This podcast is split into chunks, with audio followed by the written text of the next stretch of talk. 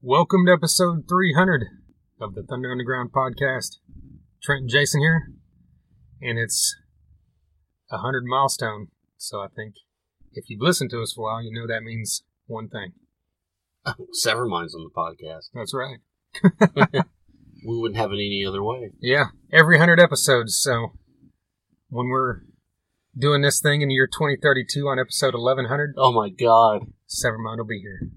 But until that day, we're only going to worry about 2020 because that's what it is right now. Episode 300. Very glad to finally make it here. We got a lot to talk about with Severmind. But first, as always, sponsors DEB Concerts, promoter based right here in Tulsa, Oklahoma, where we're based. They bring a lot of great acts to the downtown Tulsa area, like the Ideal Ballroom and the BOK Center, and they also book the acts on the Roadhouse stage at Rocklahoma. So once the lineup comes around for Rocklahoma 2020 next sep- 2021 next September, we'll be telling you all about the DEB bands on that. But until then, coming up, well, first we can let you know this is our first episode since it was announced that the show we've been talking about on December 12th with Lita Ford acoustic was recently canceled, but still on the books is April 10th and that's going to be a good one. That one actually includes Lita Ford as well. It includes Queensryche as the headliner, and also Nita Strauss doing a solo show, and the original lineup of the Bullet Boys back together. So that'll be a great bill. That one will actually be in the streets outside the Ideal Ballroom. If you were around the Tulsa area, Oklahoma, and you went to Streets Gone Wild a few years ago, I'm sure it'll be something close to that setup.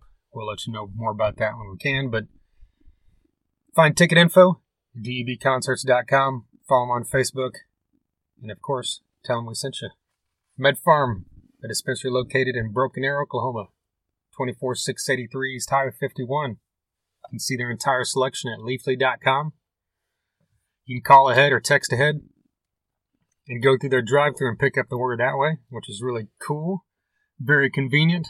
You can also let them know that you heard about them on Thunder Underground and they'll give you 10% off your first order. And most importantly, their slogan is cannabis with a cause because 30% of their profits go to build no kill animal shelters, which is a very cool cause.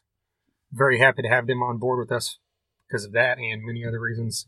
And being Thanksgiving week, I'm sure Black Friday, they always run specials there too. So get hold of Med Farm and find out what they're doing for Black Friday in a couple days. Sunset Tattoo, tattoo shop in Midtown Tulsa. Their tattoos are done good and proper. They're state licensed. They're mother approved. Jake and his crew have over 25 years of experience. They do excellent work. You can see pho- photo proof of all that excellent work at Sunset Tattoo Tulsa on Facebook and as well on Instagram at Sunset Tattoo Tulsa. Give them a call. Shoot them a message to set up a time to go over and have a consultation about what work you want to have done to yourself. And we'll, of course, be talking about work that we've got coming up pretty soon, I think. So when that happens, we'll let you know. And finally, Hell Hot Hot Sauce is a hot sauce company based out of the San Francisco Bay Area. They make small batch artisan hot sauces. You can see them all at hellhothotsauce.com. They do some cool collaborations with some metal artists. They got a sauce called Brain Jerk from the band Ghoul, which we had on here a while back. We also had on Florida Frank from Hatebreed. And he's got a sauce called Florida Frank's Florida Heat. Can hear him talk about that on episode 260. But get on over to hellhothotsauce.com and also follow him on Instagram and Facebook at hellhothotsauce and tell him Thunder Underground sent you. Alright, speaking of Florida Frank and Hatebreed, they've got a brand new album coming out this Friday. Yes, they do. And we released this video last week, and remember we dubbed this Friday, not Black Friday, but Hatebreed Friday. Right. And I bring that up not just because you need to know that Hatebreed has an excellent new album coming out, but because Wayne Lozinak is our guest coming up. No, he's not our guest today, obviously, but he will be our guest because we just recorded a new episode with him, which is very cool because now we have got three of the five members. So it looks like Chris and Jamie are on the clock. Right. One of these days, One day. they'll maybe they'll be the first band that we complete the, the full band of when it comes to Exactly. you know, national bands like that. Right. Right. I mean, we've got some other bands halfway through, like Clutch and COC, but you know, we're working on it. So be on the lookout for that. We also just recorded one with Cristian Machado from formerly of Il Nino. He also has a new solo album out. That one will be coming soon as well. That was really cool. So be looking out for both those. And we've got obviously a ton more coming. We'll mention here coming up, but in the meantime, 300 episodes. It's a good week, I think, for this episode to land on. Thanksgiving week. We're thankful, right, that we've been able to do this for 300 episodes. That's Definitely. kind of corny, I guess, but hey, a little corny, but that's all right. right. I'll let it slide. So, what do you what do you think? 300 episodes. You you happy with all of them? Are there any of them that you just like? We should have cut those out. This should only be episode 297 because those three sucked. well, Okay, well I, I just put you on the spot. I'm well. No, I mean I'm we never released the door one, so no. Well, fuck that. Yeah. But I'm not gonna lie. I was a little iffy with the whole Vanilla Ice thing. But hey, Hey. whatever. It's all good. it was fun, man. You know. Uh, but no, I mean I think everything is as as it should be. I don't know. Did you did you think that we'd get to 300 episodes? I, I guess after we got going a good ways, but there early on, didn't ever really think about it. It was always kind of one of those things like it'd be cool if we reached 100 episodes, which even when we started, that seemed out of reach. Even though Right. technically that took like about less than two years. Yeah. So, but which isn't really a long time in the grand scheme of things, but you know, here we are five and a half years later. Yeah, I mean, I mean, it's great shit, and I could I could rail off a bunch of fun moments the past 300 episodes. Well, give me a couple of Well, them. no, but I was gonna say then I'd I'd be forgetting a lot of other ones, right? you know, that we don't that I don't know we don't mention a lot. So I I don't know. I mean, We probably should have sat down and wrote out a few things that each talk about. That would have been the smart thing to do, right? preparation is not our forte, That's right. uh, and you know what? That's fine. Fuck it, whatever. um. So yeah, Well, so on that note, it's been a killer ride and it's been you know there's just been some things um when we started this i just thought were completely out of reach i would always say man my teenage self would be going nuts right now but i gotta stop saying that because you know my 44 year old self should be going nuts right now because it's always great and it's and it's always you know a, a privilege um, to talk to a lot of these people so I mean, yeah, I mean, I'm I'm thankful and grateful. yeah, yeah, it was cool that you know pretty early on some cool things happened. Where like you know the first few episodes we you know we brought on a couple friends to just kind of help us get through it. Like we had Mike Thrasher on a real early one, Mhm. JP from Egotastic Fun Time on a real early, early one, Seth on a real early one, and then we got Scott and Jana from Down for Five and Rocket Science, and that was our first like official interview. And then not long after that, I think it was episode nine was the first one was with Nine Mhm. from Dead Metal Society. That was the first one interview we did with someone we didn't personally know. Right. Like we knew of him obviously, but didn't. That was the first time we really sat down and talked to him. And then exactly. pretty quickly after that was Severmind, episode eleven. We had on Derek and Stacy. When did DiPetrillo come into the picture? That he was, was, one of the first ones, wasn't he? I think he, yeah, I think he was actually ten, maybe. So right then, and then quickly into the teens, we got episode twelve. We had on Micah Riza from Healing the Fray and Frank Hannon band. Then it just kind of kicked off from there, getting on. You know, like we got Battlecross on when it came to the Cain's, and that was the first kind of touring act we had on. Right. And then pretty quickly after that, a few episodes later, it was episode 20 or 21 when we had on Joey Allen of Warrant. Yeah. And I remember yeah. that was that was pretty nerve wracking I was nervous as shit. Yeah. Because we were like still in that position of like we don't really know what we're doing. I mean, we're episode 300 and we don't know what the fuck we're doing No, time. But, absolutely not.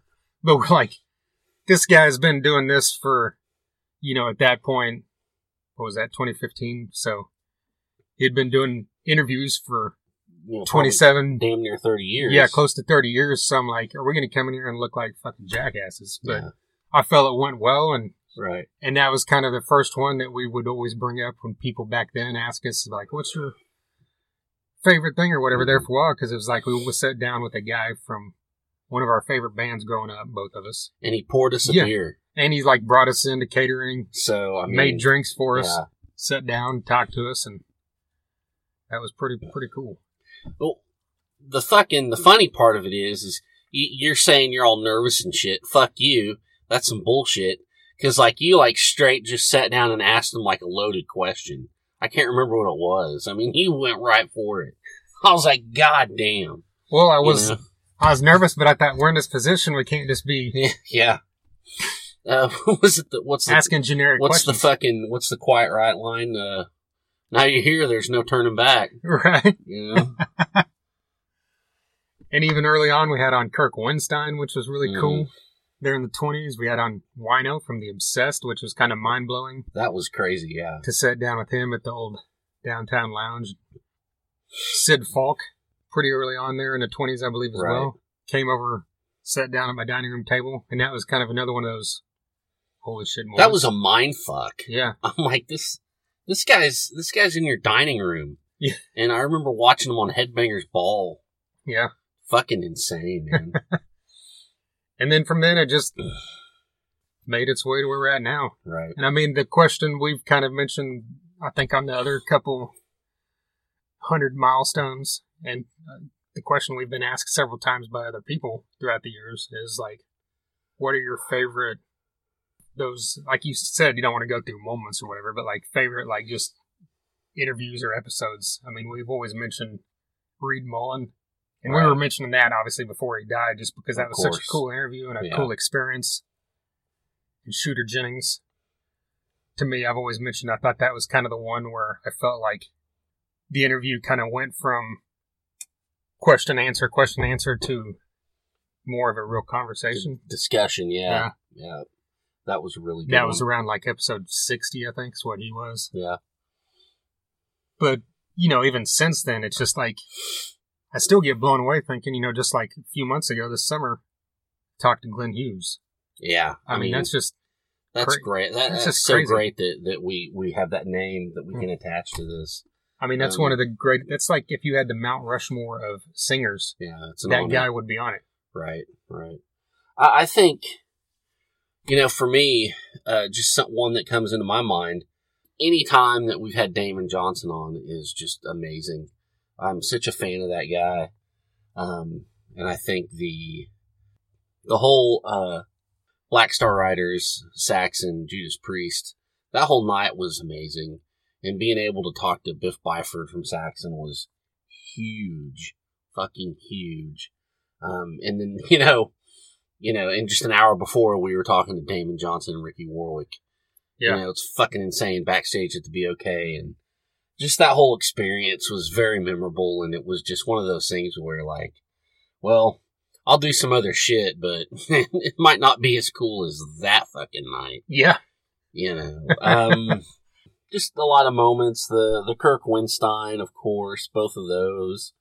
Yeah, he's a really easy guy to talk to because Yes. you can talk to him about anything and he'll, Oh, oh, he won't leave any gaps in the conversation. No, he'll eh, keep talking. You know, um, going on Super Joints tour bus to talk to Jimmy Bower, and all of a sudden, you know, Phil Anselmo walks by. Holy fuck! You know, that's just that that's that's just insane shit. Um, that, that, Dave El- off, but that night as well was another one. I think that was the first one where we did like three. oh yes, In Child- one night? Yes, that was so cool. like we did. Battle Cross, Child Bite, and Super Joint. And I was just like, I was pretty, I wasn't nervous anymore at that point as far as talking to people, right. but I was nervous about the fact of like trying to keep my head in like, you know, each one right. and not like looking past like Child Yeah. Bite, thinking about, oh shit, I'm about to talk to Jimmy Bower, you know, but like Yeah. whatever. Yeah, that was a great. All three of those. Child Bite is, um, both times they've been on the show is awesome. I really enjoy them. God, what was I going to say? You said Dave Ellefson. Yeah, the Dave Elson having him on that means a lot. Yeah. Really does. twice. Uh, yeah. Um, just you know, I could go on and on. I should have wrote down moments because I thought of some the other day. One of them, Yeah, I always when I'm at work, shit pops in my head like, "Fuck, we never talk about that one." Jared James Nichols or Ian Moore or whatever the fuck I don't know. Um, you know, there's always ones that we we, um, you know, the Mark Mm-hmm. Torien from Bullet Boys. I mean, what a great guy. I mean, I know a lot. You know, he's you know, whatever. Lots been said. You know, and uh, you know he he had his he's had his things, but in that moment he was super super personable, and uh, that was great. Definitely one of the nicest dudes we've talked Oh to. man, yeah, And I wanted to mention that because there's been several moments where we have talked to people that, not that I disliked their music, I was just indifferent towards it. Mm. And CJ Pierce from Drowning Pool is another one of those bands. Like, Drowning Pool has some songs I like, but I've never been like, I'm going to listen to a Drowning Pool album. But then we go and talk to him, we go on his bus, and it was kind of like what was said about Joey Allen. He was like mixing us yeah, drinks and yeah. then, like had his even, roadie mix his drinks, and I think that was. It, correct me if I'm wrong. Was that one of the first tour buses we went on? I think it was pretty early. So I was very nervous because I'd never been in that situation. And, you know, um, so the recording's done and he's like kind of wanting to hang out. and he's I having don't us know what- hang out. Yeah. I don't know what the fuck to talk about. um, just, just shit like that, you know, I, I, I don't know. Um, he, he is Legends, another one where like talking to Skylar Yeah. from He is Legend, like turned me into a fan of that band. yeah, I mean, what a, what, what a nice guy to just, you know, he just wants to dis- have a discussion. Yeah. Um, Clutch, you know, those guys. That was fucking great. Um, That was still pretty surreal, even that was just last year. Yeah, talking to Neil Fallon, I was just, and, and I couldn't believe it. Tim Sult. I mean, to to uh, unreal, dude. Tommy Victor. yeah. Um, yeah. I mean, I don't know. I could go on and on. One moment that kind of jumped that I just thought of a second ago that wasn't an actual podcast recording moment was when we went to the Dime Bash, the Gas Monkey, Oh, nice. Yeah. and we met Jose Mangin from Sirius XM. Everybody knows him from Liquid Metal and Octane. Right. and he knew who the fuck we were. Just like he knew the name based off of the Chris Broderick thing that had happened like the week or two before. Right. Right. And I was like, that just kind of blew my Yeah. mind that a guy in that position knew our name. Like, you know? well, he reads Blabbermouth. Yeah. um, you know, I'll, another funny moment for me is uh, the Mark Kendall Thunder Down Under thing. That Yeah. was, that's great. Yeah. Yeah. I've told the story before, not to sound trunkish, um, but you know, uh, we, we we've had we've had Mark Kendall from Great White on twice, and I guess he was trying to tell his wife about it, and he couldn't exactly remember, you know, the name of the podcast, and he said Thunder Down Under, and she Googled it, and it was some like male porn thing or Australian stripper review thing. yeah. And you know, out of the two of us, I don't know. He he texted me. He messaged me on Facebook. He's like, "Uh, so I'm at work, you know." I'm like, "Holy shit!" The guy from Great White's fucking messaging me. This is insane. and you know, we you know, he told me what happened. We had a laugh about it. Just you know, little memories, stuff like that. It's it's fun shit. It's uh stuff that you know I'm very thankful for and uh, you know, th- there's there's one moment recently I don't know that I could say on the podcast because it, it might not, maybe it shouldn't be public information. But um, I'm super intrigued now. oh, the I'll just the Mother Superior thing or the the Jim Wilson thing, Oh. just the stuff he sent us. Oh, gotcha. Yeah. Um, wow, what the fuck? Yeah. You know, who, who'd have thought? You know, we'd end up with that. Yeah. Um, that's just. And just, that's another thing. People like that that we're like huge fans of that like, mhm. we've still, we've never, I mean, we met him at a show like 18, 20 years ago, but like we've never like, we've all, we've had him on like three times and they've been like on Skype. Yeah, So we've never really sat down with this dude, but I almost like consider this guy like a friend now because as much as we've talked to him and conversed with him through Facebook and stuff. But Yeah, yeah. I mean, it's it's it's good stuff. So um, you know, awesome shit. Now if now if we could just start getting paid for it, there you go. people go buy a shirt or some shit. I don't know. And Gene Simmons giving me a Dr. Pepper, or was it Diet Dr. Pepper? I think. Diet Coke. I thought. I think it was Diet Dr. Pepper. Well, Maybe it was e- Diet Coke. Either way, it's amazing. Yeah.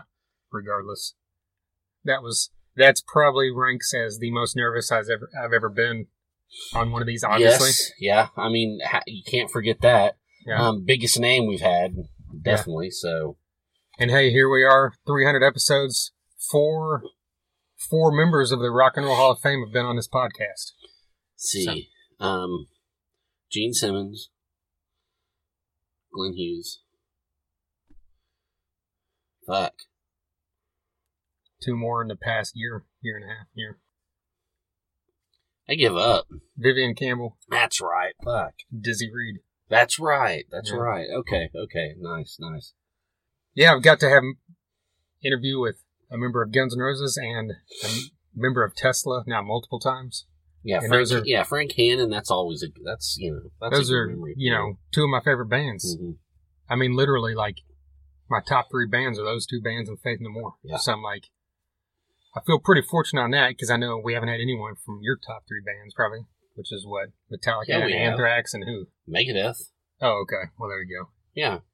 I didn't know you considered us in that top three for sure. So Well, the top three bands. Yeah, it's Metallica, Megadeth, and Anthrax. okay, Always yeah, the big three. the big three. Sorry, Kevin Graham. and I guess kind of bringing this back into the point of this episode, which is Severmind. The the other big thing about all this is five and a half years ago, ninety percent of the people that we know in the music scene around here, we didn't know. Yeah. We knew of a lot of them, but we didn't know these people personally. And there's people that have become like not just good acquaintances, like legit fucking friends, you know. hmm And I mean, even outside of just musicians, people like Jason Carroll Right. and Kevin Graham are like two two of the closer friends I've had over the last several years, and Right. we only know them because of this podcast, pretty much. I mean, CJ from Grind. Yeah, I mean, we've hung you. You y'all went like kayaking and shit. He fed you brisket the other night. We don't want to get into that. oh, well, yeah. It wasn't a sexual thing, but it was actual, yeah. God, oh, I wish it could have been. right. Just kidding. But you know, you know, we've said this story before, probably on the last two hundred and two hundred episodes. But whenever we were starting the podcast, even before we actually started the podcast, you know, for a couple of years, we had the Facebook and Instagram and Twitter, I think, Yeah. and we would just make posts and do reviews. And around March or April, I think, is when you said we should go out to a show, just check out some of these area bands. Yeah. And I think the story goes, didn't you say you just Googled Tulsa Metal? Tulsa metal. I had been I'd been out of it so long. I didn't know where to start. I didn't know where the bands played. Any of the clubs I remembered were gone. Yeah. They're all named. You know, the places were there, but they were different names. So yeah, I went and googled Tulsa metal, and the first thing I found was a a show with Severmind Driver and Blackwater Rebellion And Shiner. and Shiner, which has their singers now and Driver. Um, and there you go. And I, I remember we introduced ourselves to I feel like someone from every band. Severmind. We talked to Derek. Yeah, didn't we talked to Derek, Dee Petrillo, I think I bought our. I think I bought our tickets from Brandon because Okay. he was outside the door selling them. Okay. Some shit like that. I can't fucking remember. Like totally. I don't know that we But- talked to Mike Starkey or Cody Slane at that point, but shortly after, Right. you know, we Oh yeah, and and you know, and that's that's the thing that as much as we, as much as we like to sit here and you know, talk about how much we, you know, oh man, Dave Ellefson, Glenn Hughes, yeah geek Gene out on Simmons. these. Yeah. you know that that's something that's really near and dear to my heart. I know yours is you know, um, helping promote the Tulsa rock scene, Tulsa metal scene, and getting these guys on here and you know making sure people know that you know this shit's legitimate and it's more than legitimate. It's it's it's definitely worth your time and you know your listening and your money. And uh you know i need i need nothing from this. I need somebody to hear this and go check out these bands we're talking about. Yeah. that's the most important. Um and so you know whatever we can do to get the word out uh you know fist of rage is another one we always talk about um fuck man i, I you know but there's just been so many great Kyle Williams and his all his oh bands. yeah, all the Kyle Williams stuff. there, there's just been so many great things.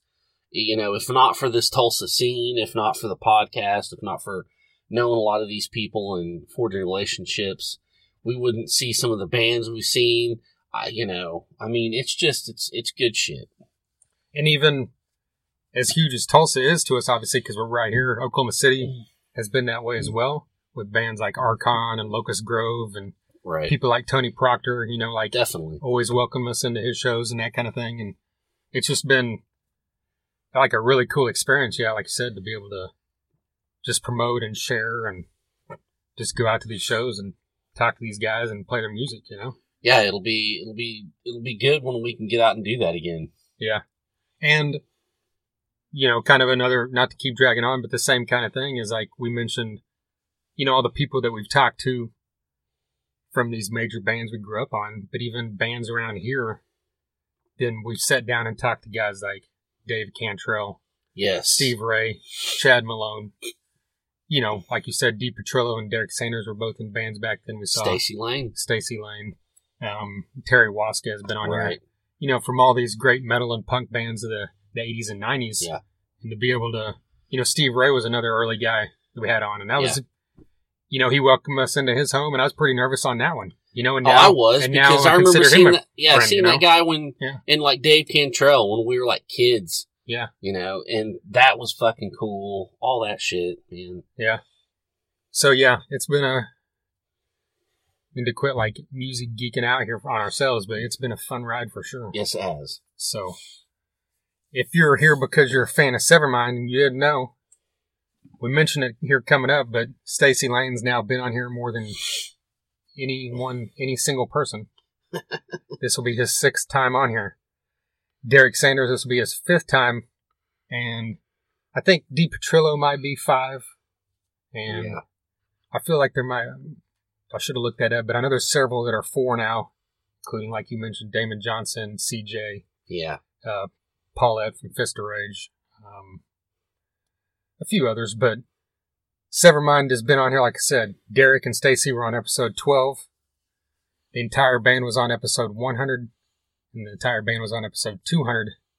And then Stacy was on here on episode 213 with Dave Cantrell, right before Bunnies of Doom did their one-off reunion in April of 2019, or was it March of, uh, maybe it was March of 2019. So that's a really cool one as well. So yeah, here we are, 300, and now the full band is here, and we get a debut from Blake Horton. This is his first time on the podcast. He's the the newer bassist. I say new, but he's been there for a bit now, but in Severmind. So should we jump into it? I think so. All right.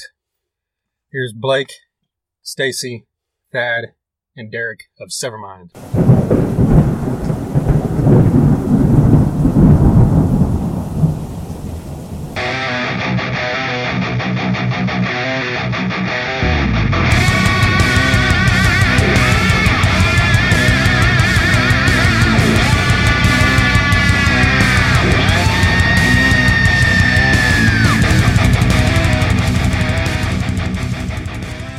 That the Bone Nasty album is actually on Spotify now? Like, Yeah. you can get that. Re- I know you love it. So I think- much. but I was like, holy shit, it's here. I think when that happened, you posted it, or Oh, he, did I? Okay. he might even told me or something. Did you see that?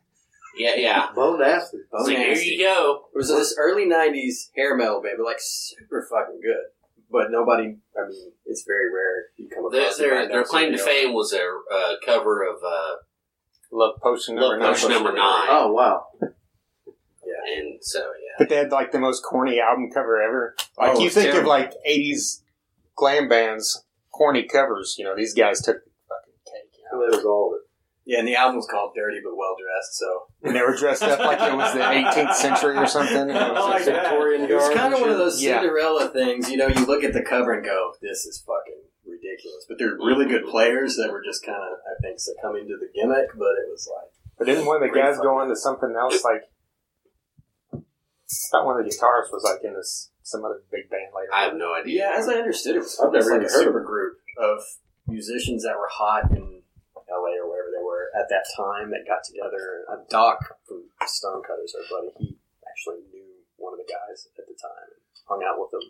That probably ended up being like stud session players or something. Mhm. Yeah, You know what I'm saying, Some, that- there's some yeah. good players in it. You've probably heard their shit forever on things you didn't even know was.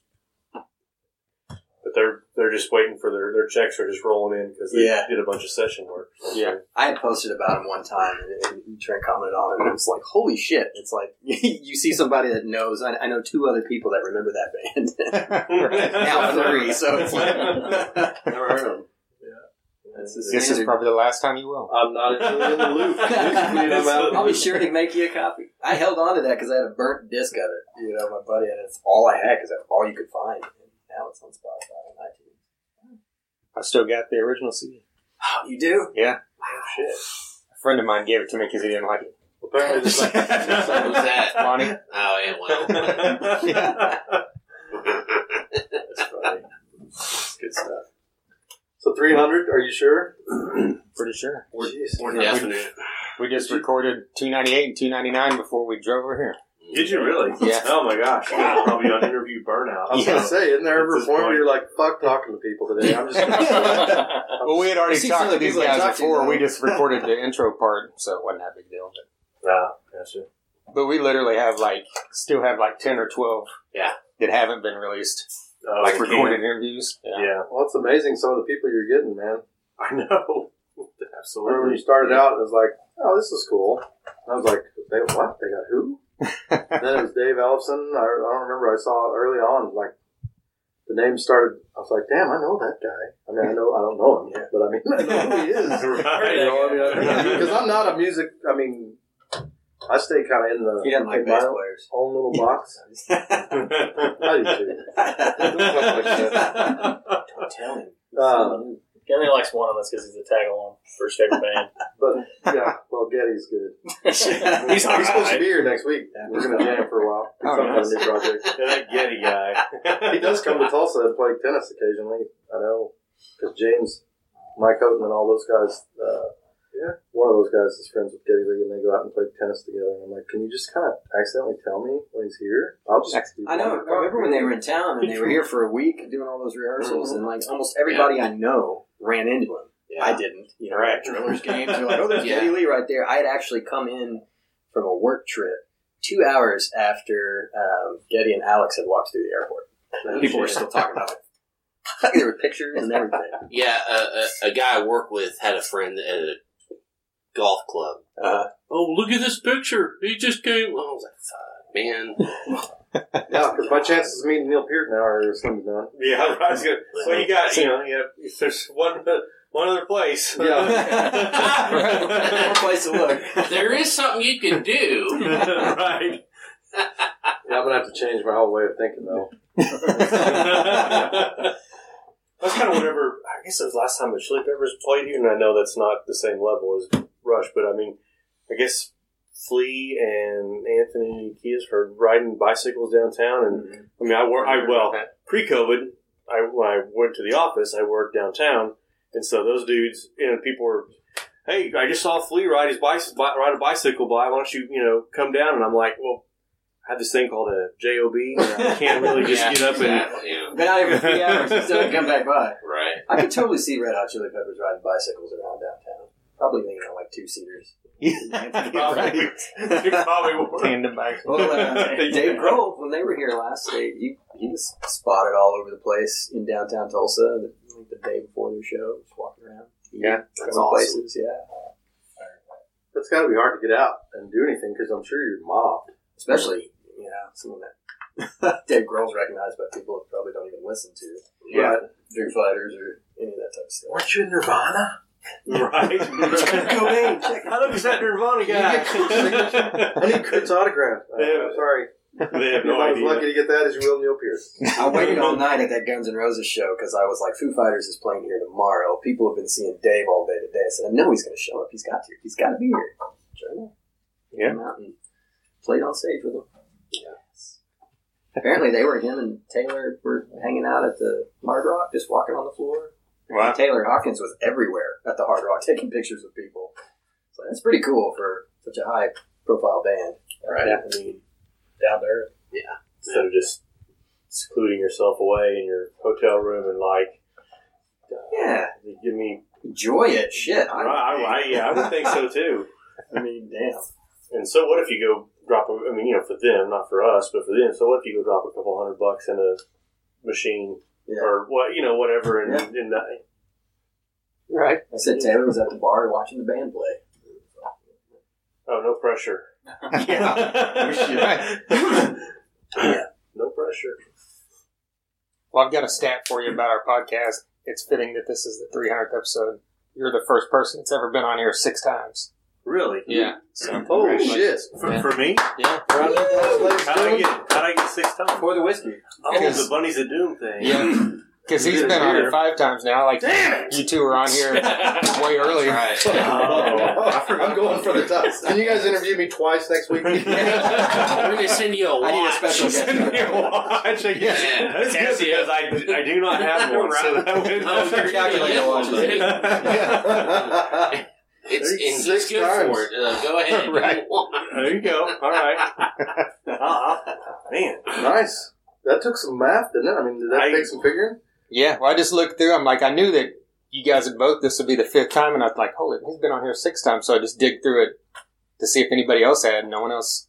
damn. Everybody else was four and a couple other fives, and that was about it. What's your database? Take that, like? Dave. That's I was gonna. Like, you That's guys some- keep it all on a like a Google Drive or Well, I've got all our outlines throughout history on a Google Drive, but stats like that, I just have to dig through SoundCloud or through Oh, one of the, like through our website, through the RSS feed or something to see. Are you guys planning on doing any video? I know there was a couple of video. Yeah, did you guys do did. a couple like right at the beginning of COVID where you guys were? Oh, yeah, like live like some split screens or something like that. Yeah, we're doing like Facebook Live stuff there for a bit. Yeah. And now, I mean, we still do videos on our YouTube page, like album reviews and stuff, Okay. like that are separate from the podcast. I'm the diva on that. I fucking hate being on camera. fucking hate doing live streams. That is the sound of my recorded voice. I wanna- I'm not a big I fan of want. I, myself. I want to go I'm home. I want to go home and drink beer and be with my woman and watch fucking whatever the fuck I want to watch on TV. All right. So I'm like, can we not do this anymore? And then I feel like an asshole. He's But- like, but the- podcast only.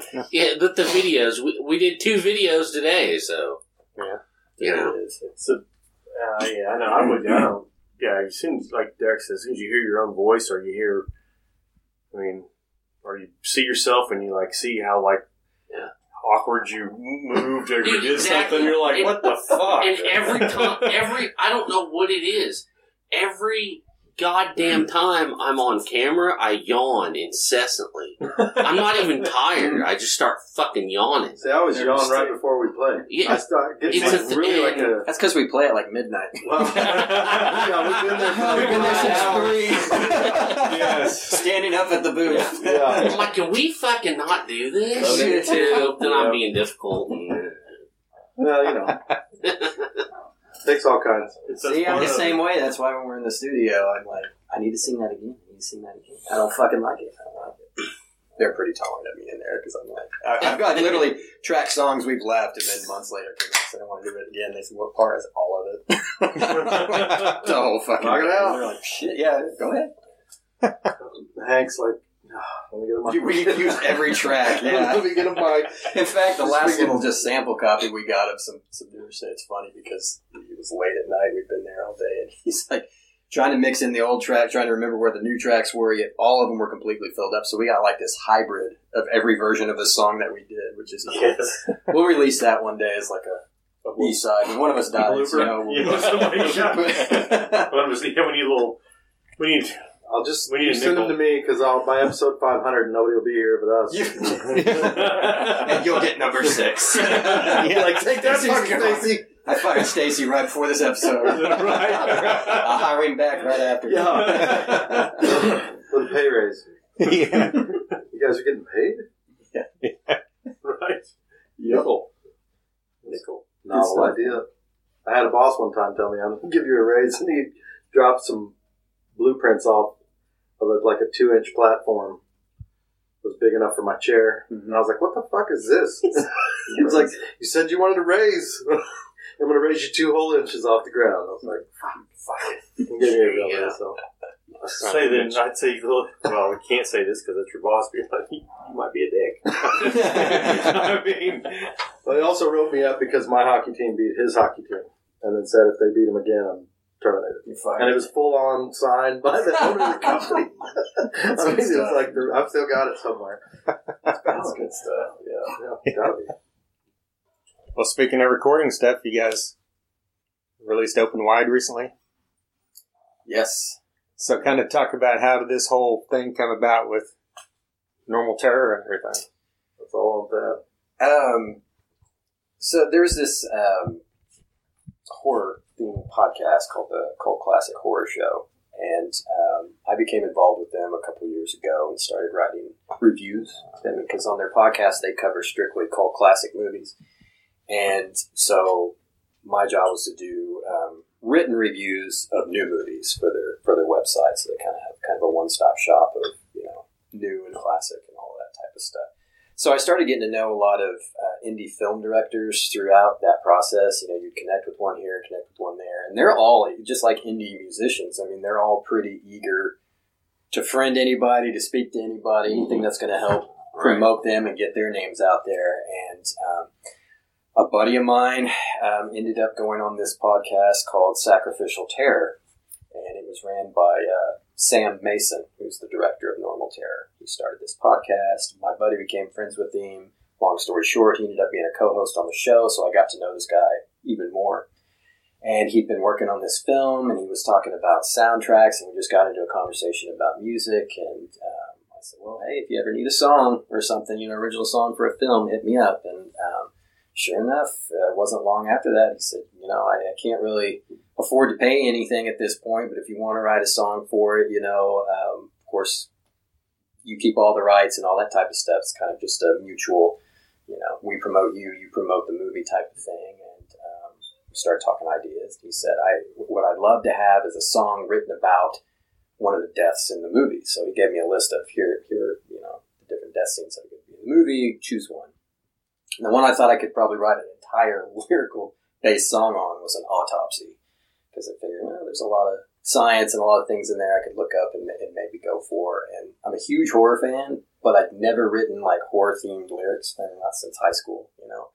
So it was kind of a challenge because I'm sitting there going, geez, you know, I got to be kind of brutal because this movie's supposed to be like, you know, super brutal, super gory, you know, one of those type of movies. And um, so just sat down and started writing it, and thought, you know, probably cool to have a like a classic metal vibe behind this, and uh, pretty much the rest is history. I mean, we brought it in. I think it's probably the fastest we've put a song together since we've all been together. I mean, it just came together quickly, and it didn't make sense at first. I remember us all sitting in here going, "These pieces are, I don't, I don't know." And then one day, I think it's because I wasn't here.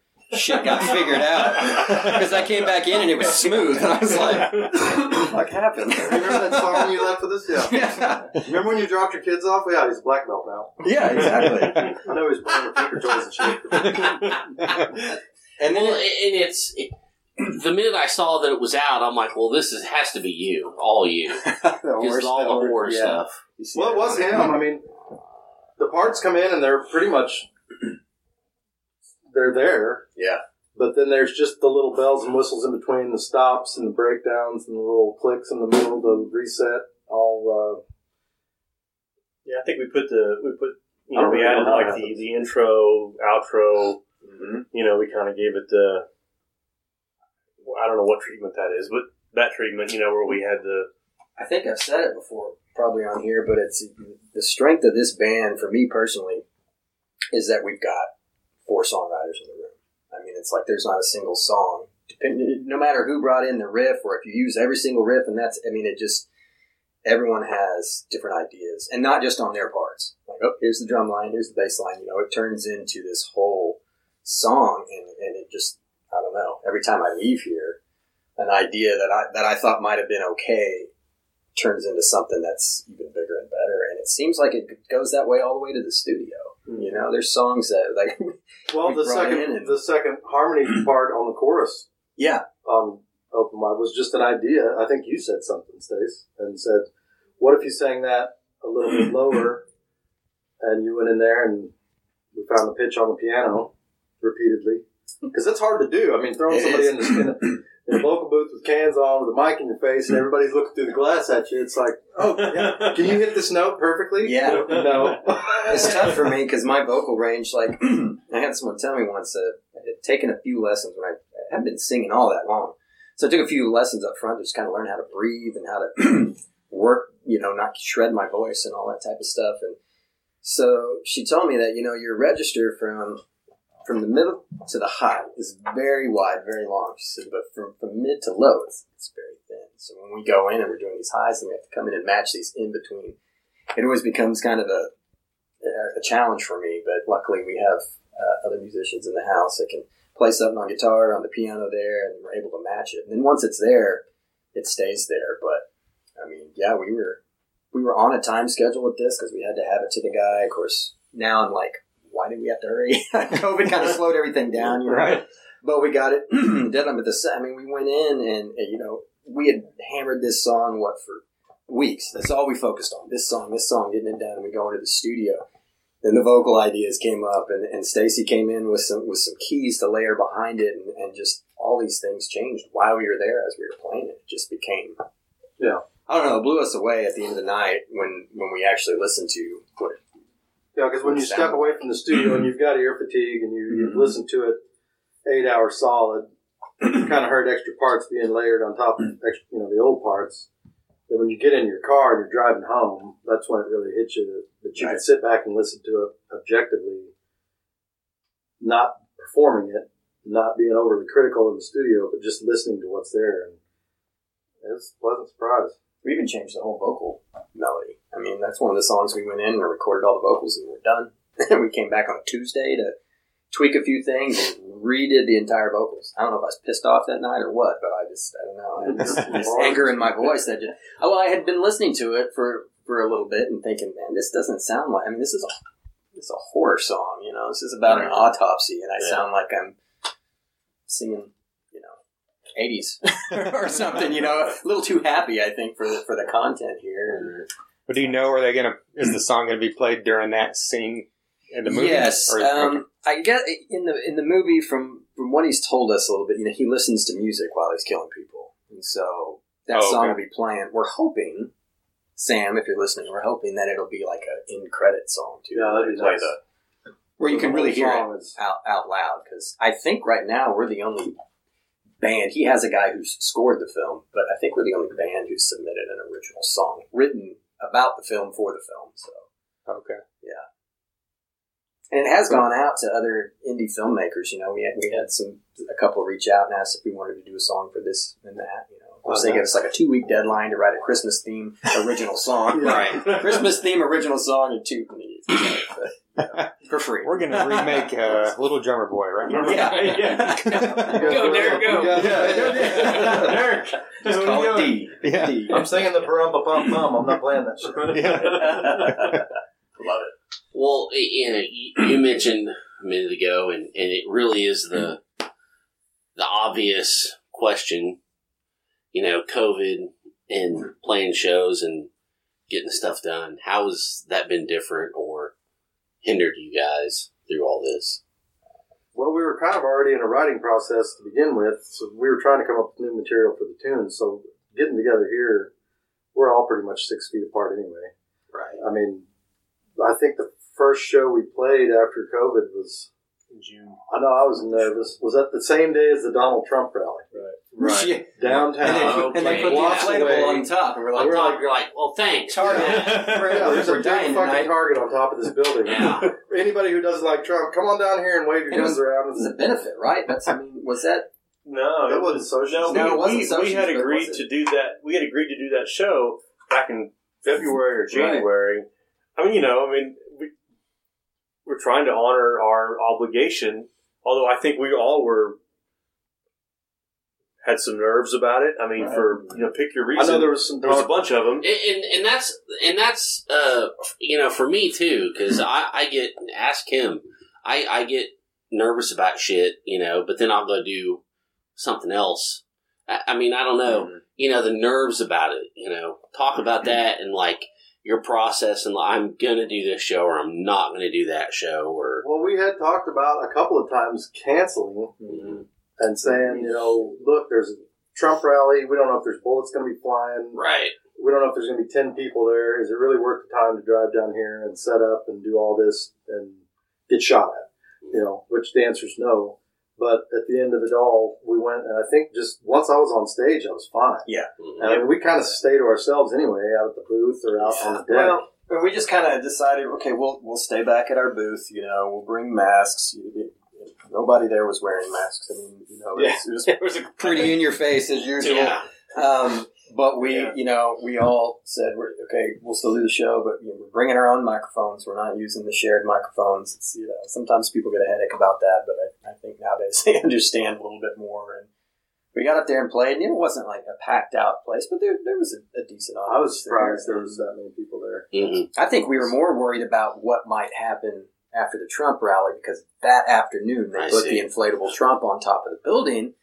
And all political things aside, it's like that was all I was seeing on Facebook all day. Yeah. People, go, I'm like, "Gee, I mean, Donnie Donnie, We're gonna be it down. there. Donnie took it down. Yeah. We just want to play some music. I mean, Right. I don't Yeah, I just about wanna show up. I know. play some music. So we're going to come through here. Well, we've only done a few shows after that. yeah, we I, did Sushi's Benefit, and we did. Uh, we were supposed to do the first Jason, and that yeah. didn't happen. Then We were supposed to do that twice. Got canceled like the day the world shut down. Remember? Because we got a, Yeah. I think we, at four o'clock that afternoon, you know, I mean, Jason was already, Ari Lehman was already here and, and, and they closed it down. But of course, the biggest suck about it for us was Rocklahoma. Right. We were Right. playing on stage before John 5, you know, we got in our lineup. There were amazing people on the stage we were playing on. Like you were directly And we before were John finally, 5? Yeah. You know, I mean, that, so that of course got canceled. Yeah, we're hoping that you know, they've moved it to Labor Day next year, tentatively, I guess. And we're hoping they're just going to try and take everyone over because we had gotten we were on there the year before, and then the bands got Twice. cut. Yeah, yeah. Yeah, One we of the stages twice, got 'cause Sunshine cut, and had then said, the band You're one of my cut. bands, and I want you in here. And I was like, okay. And she said, we're going inside the fence, whole new monkey this year. And we were all jazzed about it. And then 10 days after that, she said, they want more from me than I'm willing to give, and I'm not going to do it. I was like, damn. And then a couple of days later, Doug, Doug sent the Yeah. message saying, hey, you're one of my bands this year. And then the whole thing got shit canned. And, Mhm. but I mean, everything for a reason, right? Yeah. I mean, I might have met my future ex-wife out there. Thank you for letting me avoid that bullshit. but I, I think kind of to to what your uh, to your question there. I think we we did actually from. I felt I don't remember the timeline, but I felt like from from March until I mean we had a solid eight weeks where we didn't do anything. yeah, That's from a what I remember. We just literally said.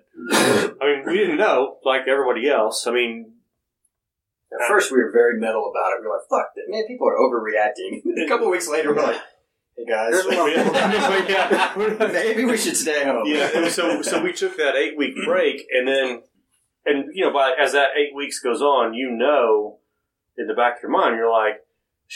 I know they haven't canceled Rocklahoma, but there is no way we can go from where we are right now to that. Right. Yeah. You, I mean, you just knew that was going to be the case, and we had already. I mean, we were trying to get a, our the CD that we're working on. We were trying to get that done in Four. in that whole time frame, and that that stopped all of that. And you know, we're trying to stumble through the process since then. I mean, Yeah, I, silver lining to that, I mean, like we were, you know, aiming to have it done, so we would have had a, a disc out, but it wasn't gonna. I mean, we were probably gonna have maybe six songs on there. We were hoping for maybe eight, but it was probably gonna be more around six. And now that it's been put on hold for so long, we've written a lot of material over the break and, and things like that. So it's looking like we're not in a big hurry now to get it done because even if Rocklahoma comes around for us again, it'll be Labor Day of next year, and we might be able to actually have way more songs in there. Hopefully like eight to ten. Yeah, hopefully we can. Yeah. So And sometimes they just fall out, and Pressure sometimes they get reworked. And I mean, you, you know, writing tunes, you never know. There's just parts of it that don't feel right mm. or feel forced, and so these guys go home and think about it. I think about it, and ideas come back via phone, by, via text, or sometimes they just send videos. They're really good about that. I'm like, I, I don't know. I can't. Technology is not my friend. Yeah. I like All the customers. fancy technology you see on our end is this guy right here. Yeah, Blake. We the- finally had to give him the job. our logistical good at that manager. You know, and, and that, that, that takes us to the next, our next, uh, topic. we don't like Blake. Okay. Well, kinda got that okay, vibe, first, yeah. They beat me. first, uh, you know, talk about the change of bass players. I mean, if you want, i- i- if it's too sensationalized, it doesn't matter.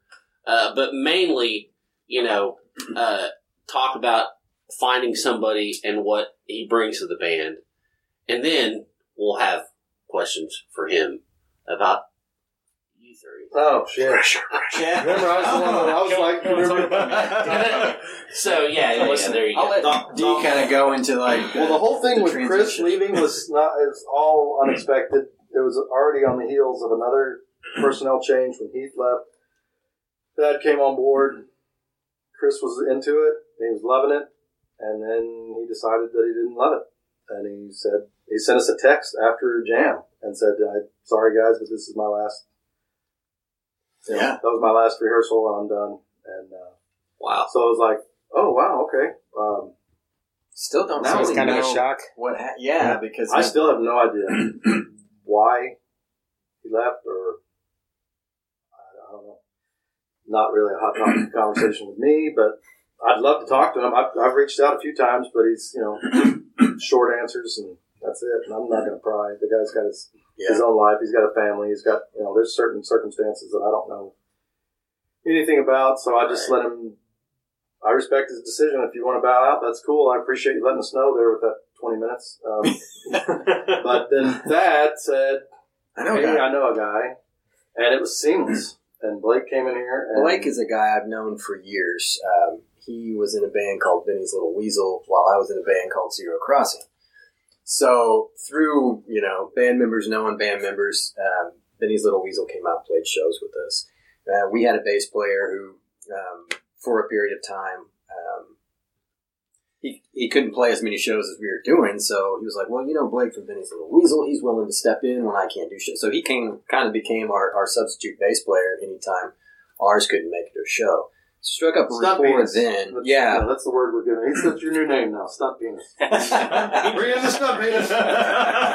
yeah. And he's always It's a good been, movie. been like Yeah. just super easy to work with. You know, never brought any drama. Always has this positive can-do attitude, and uh, would like drop shit in a second and learn stuff to come play a show with, with very little notice. So I always kind of wanted to be in a more permanent band with him. Um, he had kids, and you know, kind of dropped out for a little bit, as as I think we've probably all done at some point, and then called me up, said, "Hey, I'm wanting to play again, so if anything comes up, let me know." We started a band called Morning Suns, and then after a short run of that, which is actually where Stacy recruited me from, we realized that band wasn't going to work. With just personnel issues, availability, and all that type of stuff. It just wasn't it wasn't mashing up. We were hoping to do original music. We realized quickly that it's not going to happen. So I felt bad and, and referred him to another band that he joined, and then we had a bass player leave, and so I went and stole him back from that band, kind of in a way. well, he's just on loan. yeah, just yeah. It's my unemployment. That's But it's Well- scary. I mean, it really is scary from from the standpoint of because you. I mean, well, I know. I mean, I, this is about to be my 16th year with this project, so you you always wonder: is this maybe the end of it? Maybe we're done, and you get the questions. I know we were asking Thad because we had him under the hot light and he was tied to the chair. You know, is he is he a meth head? Is he an alcoholic? Is he out of control? Like you know, can't make the rehearsal? Is he you know falling off stage? Because we've had that. Were you good cop, bad cop in it, or just both? I was, both of us were horrible. Okay. I mean, we, It was pretty, it was pretty Hey. funny because I met with them all separate times and then all together. Like Stacy I- wined and dined me. Derek came out to a show of my other band and we talked. Chris came out to a show, you know, and it was like, I met this guy for tickets at a parking lot once. Yeah. I'm pretty sure meth head. yeah. Okay. I'm glad you said Quick Trip. I'm already here, man. no, it was seamless because that's. I mean, it's like, let's say you're adopting a child, and it's going to change the entire dynamic of your household. So if if Severmind is our household, bringing in another person automatically you're like, is he a dick? Is he cool? Is he a pushover? Is he candy ass? Or what? You don't really know. I mean, you've got all these questions. Is he can he play? I guess that's pretty critical. You know, but he came in and that, I don't know, the small answer was- the answer was yes on all. I mean, it was like, hey, he's a family guy. He's got a job. Two important things. I was still fairly new, so it was cool to, you know, they're like, okay, well, yeah, let's just bring him in. Because I knew, just spend a little bit of time with him, and I, I, I knew for sure, I was like, this isn't going to be a problem. They're going to like him for all the reasons he just mentioned. And it, and it did. It just clicked. Yeah, and he is. Uh, I don't know how to put, put it from a drummer's perspective, because that's the chemistry I have to find is with the bass player for that foundation. And I think he was a little hesitant at first, and as he kind of kept leaning out there a little farther, going, "Oh, look, let me get. Oh, damn, I got away with that one. Did you see that? Nobody even turned and looked at me." Nobody turned. And then it was like we were turning and looking at him, going, "Fuck yeah, give me more of that. Give me more of that." So the walk started coming in, and the geezer influence, and because that's my whole deal. Is I mean, geezer and especially Vinny Appice, uh, the whole Sabbath, you know, mob rules was what changed my whole mm-hmm. life, metal wise. Right. So I still tend to go back to that and Old Maiden, and he's Steve Harris and Geezer Butler wrapped up into one. So That's great. I think he summed up the spirit of the band too. I mean, as Yeah. I mentioned before, like I felt that way when I came in. It was always a, a matter of let's try it, let's push. No matter who came in with an idea, didn't sound anything like you thought a Severmind song might sound like, and it turns into one. And everybody's just been open with those ideas. We seem to come together when it's not working and just go, eh, slide Yeah, aside, move on to the next thing, yeah. you know. But it's just it's a collaboration, strongest one I've ever been a part of. You know, I mean, as far as the entire band working together to create stuff. You know, Yeah, So- because someone will have an off idea and you'll be like, eh, I don't know. And then eh, let's run it. Let's see what happens if we do that. And then, oh, I kind of like that. Or what if we did that, but we stopped here? Or somebody will fuck up and you're like, oh, wait, when you fucked up right there, I like that. That's where that's my abilities come up. I'll, I'll do something I'm not. Uh, damn it, that sucked. Like, no, but it didn't though because it's, it's We should keep keep it that. in. They don't fuck up very much, but Can you fuck up every time just like that? Sometimes, sometimes there is magic in mistakes. yeah, It really Ross, is. happy little accidents, man. You know. appetite for destruction. But yeah, Blake's still. Later on, we'll talk, and I'll tell you he's brutal, mean individual. So rebuttal. Uh, No. You just called him a butthole? I'm used to, I'm used to- uh, well, Your Honor, I, oh, Try to stare at him. Sorry. Um, oh man, it's been it's been a great ride so far. I, I, um, like Thad said, I mean we've been on the scene together for quite a few years now. Um, I saw you guys nod a little bit when he mentioned Benny's Little Weasel. So I mean, I was with those guys for quite a spin. We played. We We played a show with Well, you. played yeah, we, we actually did. We, we played we played Rocklahoma. We played several other shows. In fact, you can probably find Ben's Yeah, Little Weasel these- up yeah, here on one of some of these these yeah, flyers. So uh, it was a good time. It was good fun with those guys. Um, Yeah, CJ's been on this podcast several times. CJ, Not yeah. six, motherfucker. Yeah. Not even five, I don't think. It might just be four. Yeah. Oh, okay. yeah, CJ was CJ was a great guy, great guitarist, great CJ 's bandmate. awesome. He's he's real uh, down to earth and fun guy to hang with. No, he's not. He sucks. Ouch. um, so yeah, I mean, when uh, when Thad hit me up and said, "Hey, man, would you be interested in coming out and uh, auditioning for Severmind?" I was like, "Are, are you serious?" I know them. I was like, because I mean, he talked to talked these guys up. I'd heard the new songs that had come out. I'm like, man, that's that's a group I'd love to have someday. I mean, no diss to the band I was in at the time, but um, it was just it, it, was a good group of people, and I was having fun with them. Mm-hmm. But then, you know, when Thad said that, I'm like, shoot, man, I don't know if I can rock to the band right now, but I'm sure I'm gonna try. So, you know, I came out and decided to yeah give it a whirl because great tunes. Um, I didn't really know Stacy or Derek, um, and I'm a little intimidated coming in at first. Going in that first practice, I'm like, okay, these guys gonna be dicks and say that's not how Chris played it? And, You're like the me out Jason door. Newsted. Yeah, but I think one of our first things we said was, "You play it like you play." it." Right, and, and they did, and that, that that did put me a little bit at ease, and I think it was, We're dicks, but we're fair. I think it was head We're case. fair. We're fair dicks. We're cordial Nice. dicks. Yeah, no, yeah. I've never been called a fair dick before until just now. Fair weather dick. no, runs up. My wife told me Doesn't that too. I think it was uh, it was Headcase was the, the first one that uh, I made some changes. I didn't really mean to, um, but it was it was in the breakdown uh, where it just kind of to me it felt like it should keep moving. And I mean I crammed all these songs into I don't remember how long it was a week or 2 that I was just trying to get them down. Because you And were on was stage with us, what, like a, a month? a month later. Yeah. So uh, And that show was booked. Wasn't that Flotsam? Or was that? It was. Yeah, I it think it was- was. it Yeah, because it was a It's only like a good good spot. spot, Jetsam. That's It right. was a good spot. Yeah, that show right there. uh, so yeah, it was on my birthday.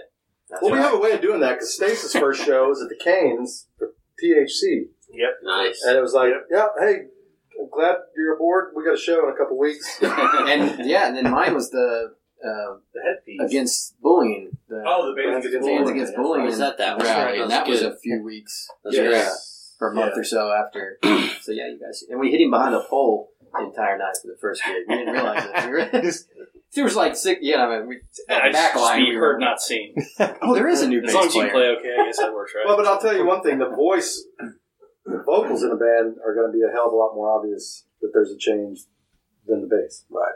Unless you're a bassist and you're like, oh, that tone doesn't sound the same, or you're not playing that the same, you know. But voice, anybody that listens to the music gets it. So I was happy with the way that Thad was received, and like I said, Blake's been seamless. I mean, it's just been. Well, you So- mentioned. Oh, sorry.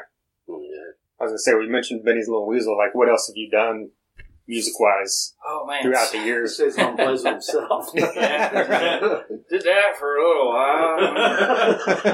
Went blind right eye. Can't see out the left. Shaved his palms, came to rehearsal. So I mean, su- surprisingly, so dig way back. I'll tell you a short story. uh, when I first started playing after I moved to Tulsa, um, a buddy of mine, actually the same guy from uh, Zero Crossing, uh, who I filled in for, um, I worked with him, and he told me he was a bassist. Like, oh man, I had a I had an interest in that for a long time. Travis. Travis. Yeah, Yeah, I've schooled him since middle school. I Yeah. know that Oh, no guy. shit. Yeah, And yeah. he, he brought a bass in one day to work, and he was gonna go play with I think Dog's Way. I think they were having a, a rehearsal or something. and was telling me about. it. I was like, man, I've really, really, really wanted to play, and I just haven't had the time. And then I finally decided, fuck it, I'm gonna dive in and do it. So I ended up going and taking lessons from the same guy he took lessons with 20 years prior. Wow. Wow. same guy he taught, teaching at the same place. Uh, he's not there now, but Rick Williams, if you want to hit him up, he is still teaching. He's now in Broken Arrow. He's got his own studio uh, store. Not plugging. Uh, anyway, not a sponsor. Uh, but yeah, Take so the uh, kickback on that one. I got, I got it with him, and I was like, okay, I know music theory. I was in I did choir and stuff in school, and I tried to pick up bass when I was in high school, but I just I couldn't afford one, um, so I couldn't play. So I moved down here and decided to take lessons, and then I just I took the first gig that I could off Craigslist, and it was actually a classic country band out of Okmulgee called uh, Seventy Five South. nice. So and uh, I still got the T-shirt. oh, nice. My very first show was a horrible disaster on a flatbed trailer in the middle of a field out in Stigler. This sounds No. like classic country. You know, Yeah, it's it was. Yeah. Yeah, it was. Sperry? It was, Yeah. it was way the hell out in the uh, sticks in the hicks or hicks in the sticks. Yeah. Uh, yes. it was. yeah, it was. Uh, it was fun. I mean, those guys took a chance on a, a young bassist. I just I got that. Sorry, Blake. Yeah, you're good. He's slow. He's Asian. It's, uh, Slow lane. That's what we'll start But yeah, it- it. right. It took, Oh, it took a chance. Lane. Not a young bass player, you know. over here. Didn't know much. It was a good way to develop my ear because, I mean, I, I, I'm a fan of music in general. My obvious favorite genre is metal and rock, and but I mean, I, I love everything all the way down to classic country. I like some uh, uh, modern, obviously rock, 80s rock, you know, any of that stuff. It's fun, and I'll play a lot of different types of music. Um, so it was good to really help develop my ear and get to know people. And then I jumped from that to uh, my first rock band in Tulsa, which was uh, Spiral Theory. I don't know if anybody ever heard of it. And our first show, we played with Hector Backwoods at the Dragon Slayer, Wow. Yale. That was yeah, that was that was a place. It yeah, it was fun. So it, it was a good ride with those guys. Um, and I went from Spiral Theory to uh, Band's Little Weasel at that point. Um, and I, I bounced around a little bit, so I, I kind of jokingly told these guys, and I hope that it never happens, but I seem to have come into a few bands who were on their way out. Holy shit! I know. So Yeah, because you are technically a member of Zero Crossing. I, So you're like the fucking last live voice- voice we play every once in a while type of thing. It's Yeah, nothing so- that's progressing. I don't want to count them as out because yeah, we're still doing stuff and trying to have some fun with that. But uh, um, there's a band called uh, well Dog's Way I mentioned earlier. So again, I'm following in Travis's footsteps here. So he exited the band to play with Zero Crossing. I joined the band, um, and we never really got far. Drama issues, singer quit, dog got tired, whatever. Uh, we we, uh, we we tried to spin that, turn that into um, another band. I don't remember what name we came up with at that point, and then it it died and fizzled out. I stuck back with Ben as Little Weasel um, and rode that train for quite a while. Um, we had a lot of fun. You guys know Jason Woodland uh, and Nikki Sherwood, the singer. I mean, those two have been together since the beginning of time, best friends for life. And uh, they also played in Jack Catch uh, together Okay. Oh yeah, yeah, yeah. The Nicky's awesome. and Old Man.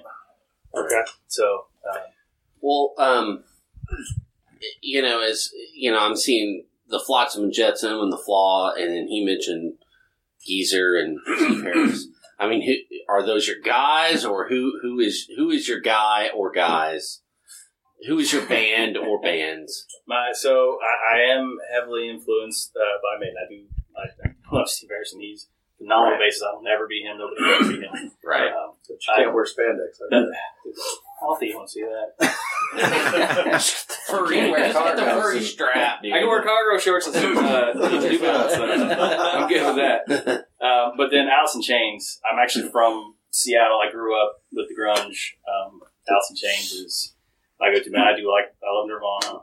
Um, they're they're Queensryche. Great band. Great Queensryche, Seattle band. Absolutely. you go. Jimi Yeah. Hendrix is pretty good Seattle based. I heard of that guy. I've heard that You guy. guys heard this He's- guy, yeah. Jimi Hendrix. Hen- Hendrix is okay, I think. I, I, don't know, Spacing I- on that. I think you know, um, coming up in that area in that time, um, Alice in Chains really speak, spoke to me, and it was just that type of music, you know, young and angry teenager and all that stuff. And Which album's better, the first one or the second one? Most people say the second one, but I'm pretty even. I can't really pick. who are you talking about? Alice in Facelift Chains, or Dirt? Facelift or Dirt. I, I Facelift is good. I like uh, I like Dirt. Grind is a good album. Um, Dirt to me. Jar and Flies is Jar good. Flies. Those two Jar albums. Flies, Which is the one that has four tunes on it with Nancy Wilson singing back up. Nancy Wilson from Hearts. I listen to Is that on Is that Dirt? That's cassette. Sap. Sap. Yeah, Yeah. yeah. Sap, dirt, What's no, I don't know. what. Rocks, little pebbles. What's the third album? Blades of Grass. Dirt Yeah. was that album Bark. for me in high school that just got me through Right. angst. Like Yeah. just every song in that, and then Jar of Flies came out, and that followed right behind it, which was so cool because it was such a different sounding album from previous things. But I'm with you on that all the way. yeah, it's. I mean, it, the guys just cohesively they just brought this awesome sound together, and you know I played with different people here and there who have who've had that similar sound. I try to gravitate towards that. Um, and I, I gravitate towards that cohesiveness, and since I've been here with these guys, that I mean has really kind of just blossomed right out. I mean, we don't have the the, the Jerry and Lane. Uh, we got Lane. we have Lane. we don't have the harmonies and everything that they have, but that's not exactly our style of music either. But you, if you listen to some stuff that I have that we have coming up, you'll hear a bit of that come out in a few of my lines. Um, I do I do like a lot of the walking, uh, like Derek likes to point out quite a bit with some of the the Steve Harrison stuff, I mean just old maiden. I'm very very much a big fan of uh, 70s and 80s um, rock music and how it told a story. Like when you really listen to the song, and even when you listen to the bass line, I mean, heck, listen to something like, of course, uh, Meatloaf, you know, some of those operatic styles of so you know those songs in general tell a story, but you also go back and listen to some of the like old Queensryche and stuff like that. If you listen to where they're going with some of how the song starts, and you actually listen to um, just the bass line follow through, and maybe you have to be a, a, a a bassist or have an affinity for that stuff to really dig into that, but you can hear that different story come through on some of that. So, and I like how it, it changed through everything. That's, and, and no slight to anybody who does that repetitive four bar measure over and over again, because, and we have songs like that, everybody should, because those are still good songs, but every now and then you need that good, powerful song that has something that really pushes that story through, that you can tell the story not just with the lyrics, but also with the music. That's another thing, you know. I, I know I keep going back to it, but when you've got all four people working on songs and all four people with different, somewhat different influences, it's enough of the same, but it's enough different to have different things coming out, and everybody's ideas going into one thing. It keeps the songs from sounding like one or the other. Because whenever I come up with an idea for something, it's usually pretty basic. It's some riffs and maybe some melody, and then bring it in, and these guys take it to work and, and, and add pieces to it, or just change it to where it doesn't sound like that typical four four. And I think that's where the band starts shining. I mean, everybody just I don't know. It, the, the writing process here has blown me away. And I remember Blake saying that after was it reprisal that we had finished, and we like did that in a month or so after you, you were like, Jesus, we just you know we did Annihilation and we did reprisal back to back, and it was so quick, especially considering that you know we rehearse maybe once a week. Um, we try to at least once a week, or sometimes it's every other week, but it seems to flow really well. If it works, it seems to go pretty quickly. If it doesn't, we push it aside and move on. So. Yeah, and that's uh, again to bass players. Um, as a drummer, there are bass players that come in and play exactly what the guitars are playing. They just play it on a bass. Right. Yeah. But to hear him when he starts going off in his little Blake space over there, and it's like, oh yeah, keep that shit up because he doesn't just follow along. He's got more of a an idea of where the bass needs to move, and I I appreciate what you said earlier about hearing that beginning of the song and following that bass line through it and letting it tell its own story. But it was nice, and we do write some songs. I mean, we'll we'll call them. You know, hey, we're going to do the maiden part for twelve bars. We're doing, you know, then we're going to break into the Alice in Chains bit. So I mean, it's not like it's unheard of that we have those influences right out in the open. I mean, we had the Woohoo song, which never made it. that one's been But- tabled. Yeah, it's been. We totally because someone said woohoo right in the middle. Right. Stace goes, "Fuck no, we're not doing that. Because I mean, if you, I if thought you of it every listen to a time we got Lane there. written song, it is it is about as far from simple as it can get. Like seriously, I've learned a lot about guitar playing and gotten a lot better. I think playing with him because he, he'll do all these cool things in the studio, and it's like, how the fuck are we not going to do that live? I mean, it just sounds too cool not to. So yeah, if you if you throw. Nirvana or something at him, he's going to be like, nope, take it back and come back with something. Well, here's a random side note for you. Something good that happened in 2020 is I met Steve Harris. In 2020. Oh, wow. That's a good Look, one. Well, thanks for bringing that up again, you asshole. You can hear it every day. Wow, how the hell Okay, did that? well- And I'll see you next I went- Friday. And by the way, I met Steve Harris. Bye. Where did he touch you? Can I touch him? Yeah, I believe it was this side, and we shook my hand. Show me on the doll Yeah. where he touched you.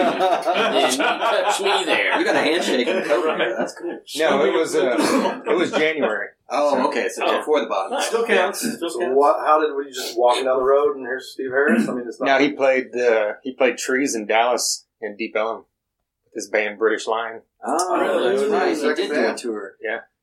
Do what? I didn't know he was in a second band. Yeah, they've yeah, got they've like got a two couple albums albums out. Yeah. It, it, it's it's it's more like like basic stuff. Yeah. I mean, With- bass. Ick. Like bass Put it- sick, man. Yeah. with maybe like maybe a little bit of power metal singer. Yeah, You know, If, if you go into it thinking you're going to hear Sidebar Maiden, you're not hearing. it. Yeah, Right. which is the point of a side project. That's what I've got. Yeah, I was gonna say. I'd appreciate that. I don't want to hear the same I don't want to go in and listen to it. Right, but I mean, when you've got an icon like that stuck in your head, then you go to listen to their stuff, and then you're like, oh, wait a minute. Right. That's Put on my shirt, man. I Hold grew the on, back of time my hair out a little bit. Come on. okay, so here's a good one. Just quick fire. Favorite Maiden record around go. Killers by far. he jumped out of the circle. Can I say a live album? Yeah, I was going to Yes. say. Maybe- Live, maybe- live after death. Oh, yeah. Oh, probably. Power Slave? That's, I hate that, to- that was from that. I feel like I'm going to get poo pooed here, but I had the the the flight, the one that came out with the DVD, the whole Flight six six six. Yes, I love. Nice. I listen to that fucking all the time. I mean, it's just kind of the. I mean, I feel like that's kind of the greatest hits thing live. I mean, so to speak. that's, that's great. That's We got four different ones. What's yours? Oh, jeez. Um, You can't ask the question and not expect Yeah, that. I, I think God probably probably number the beast or you know I, I you know at the risk of getting crucified. Um, Jugulator. I really I, that's Or no, hold Judas that's Judas Priest. Priest. What's You their motherfucker? X Well, at least they're Factor. British. I- X Factor? That's what I was looking for. I I really like Dance of Death for some reason. I mean, I know that's No more lies on that song or that album. Oh man, I just that that hit me in a way that the others I don't well, you know. I, I won't forget when I walked into the store and bought Brave New World because that was like Adrian's back, Bruce is back. Yep. And I heard that CD and I thought, holy shit! I mean, they're back in strong form. Mhm. And they put out that Rock in Rio, and their- their live albums to me were always like yeah, just yeah. as big. I mean, it was That's like, what I- holy that's what I kept going back to. Yeah, but anytime you have a small city in attendance, I mean, Yeah. Yes. Right. and, and their ability to get all those people to, Yeah, I mean, To sing the guitar riffs. yes. Yeah, yeah. I mean, you get, I mean, you know, you get chills. You're just like, shit. Bruce Dickinson to me. I mean, like that last tour. I remember sitting there. We were, you know, went to the one in Tulsa and Oklahoma City, but in Yeah. Tulsa we were up front. We were close, and I'm sitting here thinking, okay, there's Bruce Dickinson, who's you know in his sixties, flew the band here, you know, is playing a three hour set, has a hole in his fucking tongue, Running around the whole time. He's doing ran it. around the whole time, and Yeah. sounded good. Like I mean, it was like what? I mean, it's a beast. And Yeah. when did Number of the Energy Beast come out? place. Was that 82? it was the first Bruce record. Yeah, so 82 or 83. So that, I got that for Christmas. My sister gave me that vinyl for Christmas. It's in that room right behind Jason. And a goat skull. That was what my two gifts were for my sister. And they were under the Christmas tree. And I remember my parents going, The dagger. Number of the Beast? Got a goat skull? Is there Yes. something, something going on here? well, what's yours? You haven't answered Yeah, yet. that- But you That's the the family skull. business. It's Number of the Beast or Seventh Son of the Seventh Son. And I'm surprised Peace of Mind didn't come up because that's probably my second thing. Yeah. But Killers with Paul Di'Anno, no offense to Bruce, but Paul Di'Anno and Clive Burr on Uh, drums. now, Clive Nicko Burr- McBrain, I love Both them. those albums are great. Well, I went back and listened to Killers after we did I Am, after we did Eminent Misfortune, and realized that I had stolen like three of my parts. That's three of my right. fills were co- directly ripped off from Killers because it was such a huge influence. Right. That's okay. I've noticed I that mean- with our last several releases, like going back and listening to them, like with fresh ears again, it's like, boy, you can hear our influences all over this thing sometimes. I don't know if other people can. I, I think sometimes they can because we've gotten a lot of responses of, oh, it reminds me of old classic metal. You guys have even said, oh, there's dueling guitars on here. Yeah. It sounds like some old classic metal type of stuff, which is, in my opinion, best compliment because it's just kind of, I think, what we subconsciously grew up with and added in, and there's enough modern in it, I think, to to change it up a little bit, you know. But definitely the last few songs we've released, which some of them you guys haven't heard yet. I mean, you've heard them live, but we haven't released them on album yet. But well, definitely a lot of different styles going on. So you kind of mentioned it a bit earlier, talking about how you know the album's not like an immediate rushed. rush type thing. Like, what's I mean, what's the status? Like, have I know you guys have all this stuff written, but have you recorded anything like earlier this year? Or Yeah, we recorded five.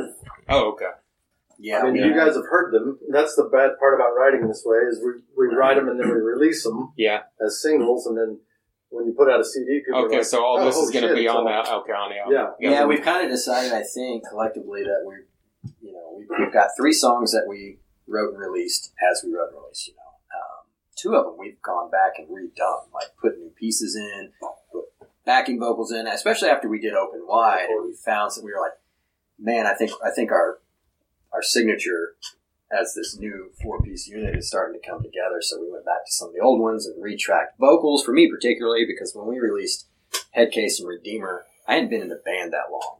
Headcase, the music was already written.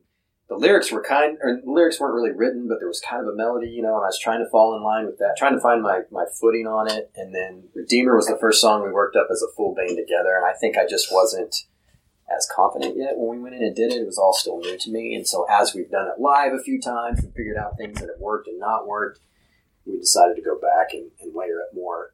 Uh, Blake, you know, like he mentioned, he has different bass lines, different things he's doing. So we went back and, and tracked his bass lines on top of it. So I think when the record comes out, there'll be new versions of those songs that sound a little bit bigger and better. And then we've got a couple more songs that we've been playing live that we've recorded. And then, um, of course, Open Wide, which we released Open Wide just because of the movie thing. It's going to be on the record, but it's Mhm. kind of a here's something for to feature the film and feature a single and, and keep us out there, especially now that the album might be delayed. But we've got two other songs in the works that we're trying to put on, and it's it's kind of nice being able to have that time to do it and really work them out like we have on the other songs. So.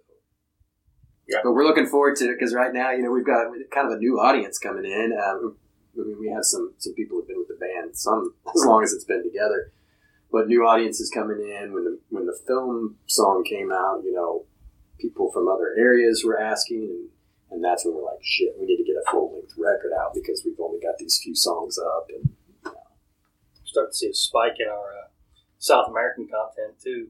yes, Yeah. yeah. Yes, that's In fact, we're doing it It's just A it's, a, it's weird, isn't it?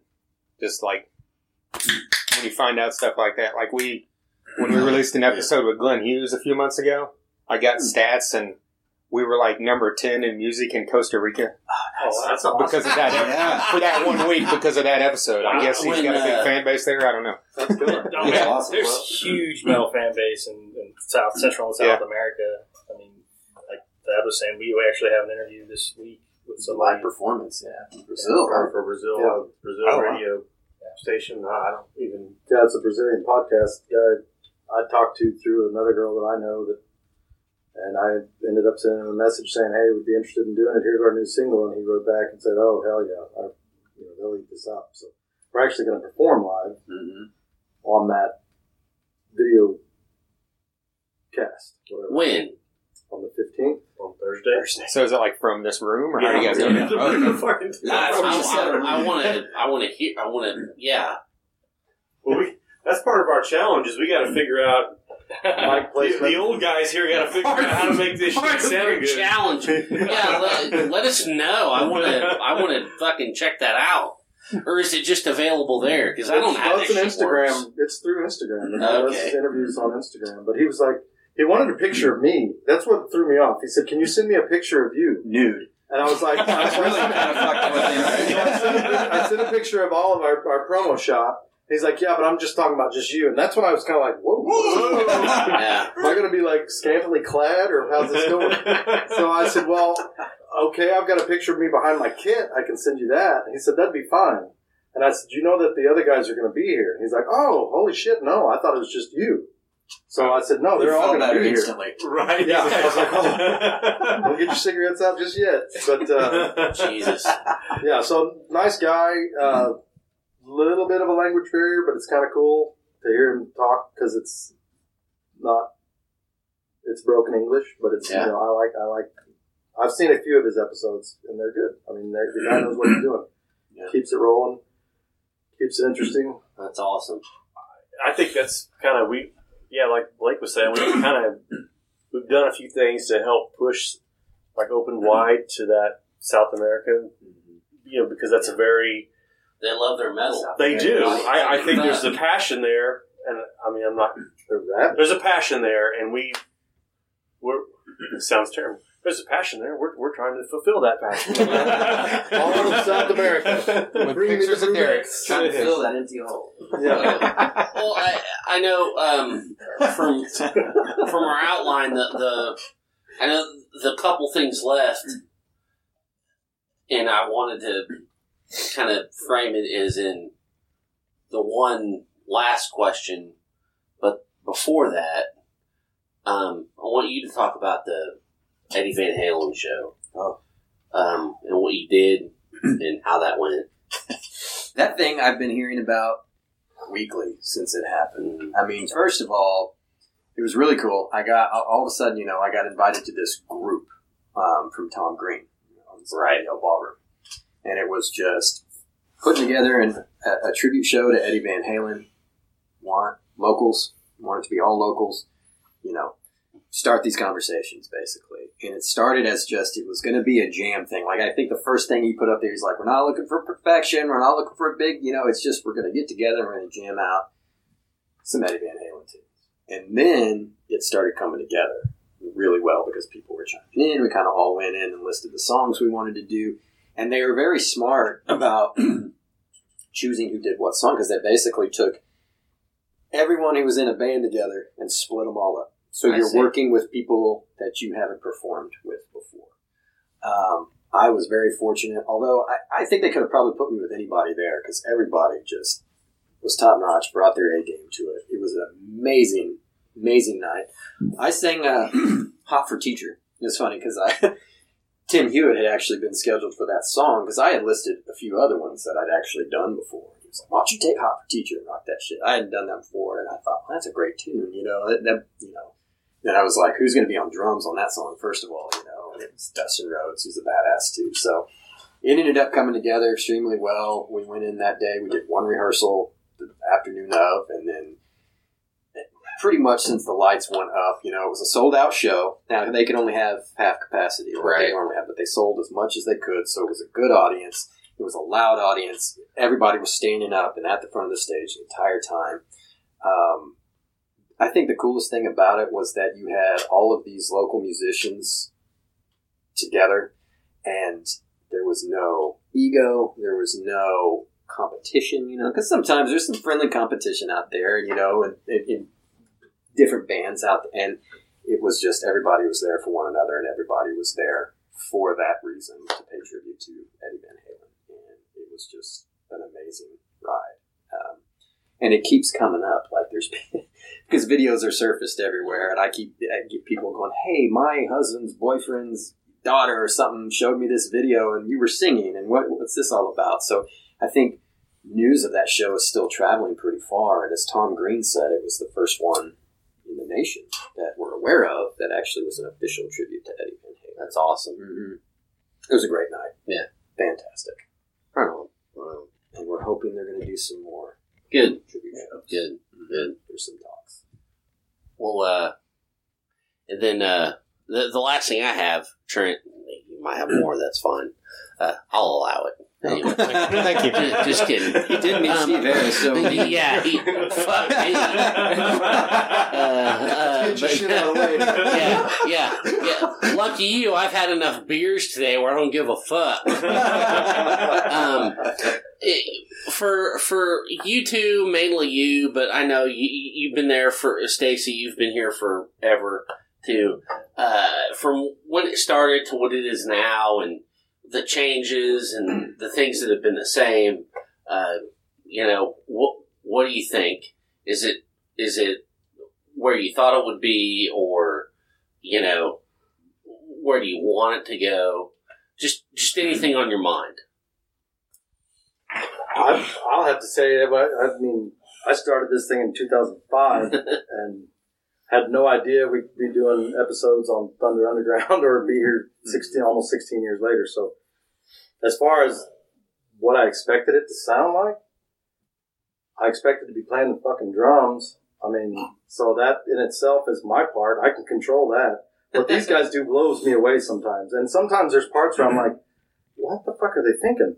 And then a couple of takes into it, I'm like, that's one of the coolest parts we've got. I mean, you know, or something, and it pushes me outside of my box, but it also forces me back into the box because open wide, especially, is a non frills, no over the top, not a whole lot of going on. That's just I'm in the pocket and just playing. I mean, I play a couple of little fills here and there, but I don't really know what I expected it to sound. I know that I what I wanted to do was make be in a band because I'll never say this is my band. That's I that pisses me off. People do that. Oh, you should come out and see my band. Oh, you're the only motherfucker on stage? No, there's, people, there's other people there. So it is a, it's a democratic process. I, I but never what liked to. Yeah, my bass player is. You know, it's like no R. Right. Yeah. Our Never band. heard It's the, that. the band I'm make in. sure to say yeah, that I've never said my band, but Yeah, but it is uh, it's nice to have four guys that come in and, and put in work because I know these guys don't just come here and play and then leave and that's it. Like there's all, all the time there's ideas flying back and forth or, or you know they'll send videos of new tunes and it's stuff that I don't necessarily know what I'm going to do to it when it gets time to put it in the room and it's it's coming out of the amps. But I know it makes me push myself, and that is that's what I've told them all. I know I told you nine years ago. I think when you came, I can't believe fucking nine years. I know. But uh, as long as it's still fun, um, I mean, I'll be at practice because we rehearse at my house. You know, if they start not showing up, or it starts to be a, you know, oh fuck, you know, we can't can't do this, or it starts to be a hassle. And don't get me wrong, there's some points where it's a major hassle. I mean, I know Stace sent a message last week saying shit was driving him up a wall because we got all the shit going on. And I think I'd said something with, I think that's just part of what's happening with where we are. I mean, there's we're going in a lot of different directions. But the nice thing is, is Blake takes apart and runs with it. Thad takes apart and runs with it. Stace takes apart and runs with it. And I'm just, you know, I do my thing. So it feels like a band. yeah, It doesn't feel like Yeah. some guys that play together and someone pushes everything, somebody writes everything. It just it feels like everyone's on board, and Yeah. there's always someone that's got your back. If you can't be there, this I mean, it's just it, it's a brotherhood, and the fact that it's been you know Blake and I have known each other for a long time, but as a band and each other, we've only really known each other for a very short time, and so it's amazing to me how it feels like a family already, and how well everybody works together. Yeah, everybody does cover for everybody. I don't know if you have anything to add to that, Stace, but Yeah, I mean, I just think that probably for for where when when I joined, just out of you know arrogance, I thought that you know when I joined and I thought we were going to record, do some stuff. I thought that was what it needed to be, and then really, and just n- not a reflection on anybody else. I mean, more on my part. Um, I didn't really. I it was not where what I thought was good really wasn't good. And I'm talking about my own stuff and my own the songwriting part and all that. It was not. And so as we've evolved and got to this point, then we've kind of had you know an epiphany here recently, like with Open Wide, where we figured out okay, this is how we write a chorus. You know, this is how we record this part, and you know, it's a really a collective thing. So I think I'm very satisfied with that, and to go from I don't want to give things heights like, but you know, from go from this spot to this spot, it's it's been it's been amazing, and it's been a great learning experience, and you know, we've all kind of learned together, and and like I said, I think we fig- we- we're starting to figure out some things that I thought I already knew, but Yeah. I didn't. So, you know, that's been great. I mean, I'm, that's yeah, I'm blown away. I'm pleasantly surprised with where we are. And I'm, I'm looking forward to pushing on. I mean, I'm not going to get stuck with any of the old tunes and go, oh, I wish we sounded like that. Because, I mean, not to throw it back, I'm not saying we're Rush, but you listen to Fly By Night and you go to Grace Under Pressure. Holy shit, what a what a major Right. evolution of the band. Same kind of thing here, and I, I don't want to stand in the way of it. So I just kind of, you know, keep my parts, my parts, and throw in what I think needs to be done. And sometimes they'll give me that look like, "Oh yeah, that was cool. Do that every time," you know, or, or "What the fuck are you doing?" Like, you know, you get the adverse of that. You know, you'll get the "What the hell were you doing there?" Blake sometimes looks at me like, "Were you drunk right then, or what just happened?" But you know, we kind of hold each other accountable, and there's a certain standard that we all set for ourselves, and we just want to keep on knocking that out and having a good time doing it. So as long as we get to see cool people like you guys, we know we're on the right track. Nobody, nobody laughed at that. Nobody. Oh, I know. We know you're serious. Come on, we gotta kiss the ass. Yeah, Get up in there in the meaty bits. you're right.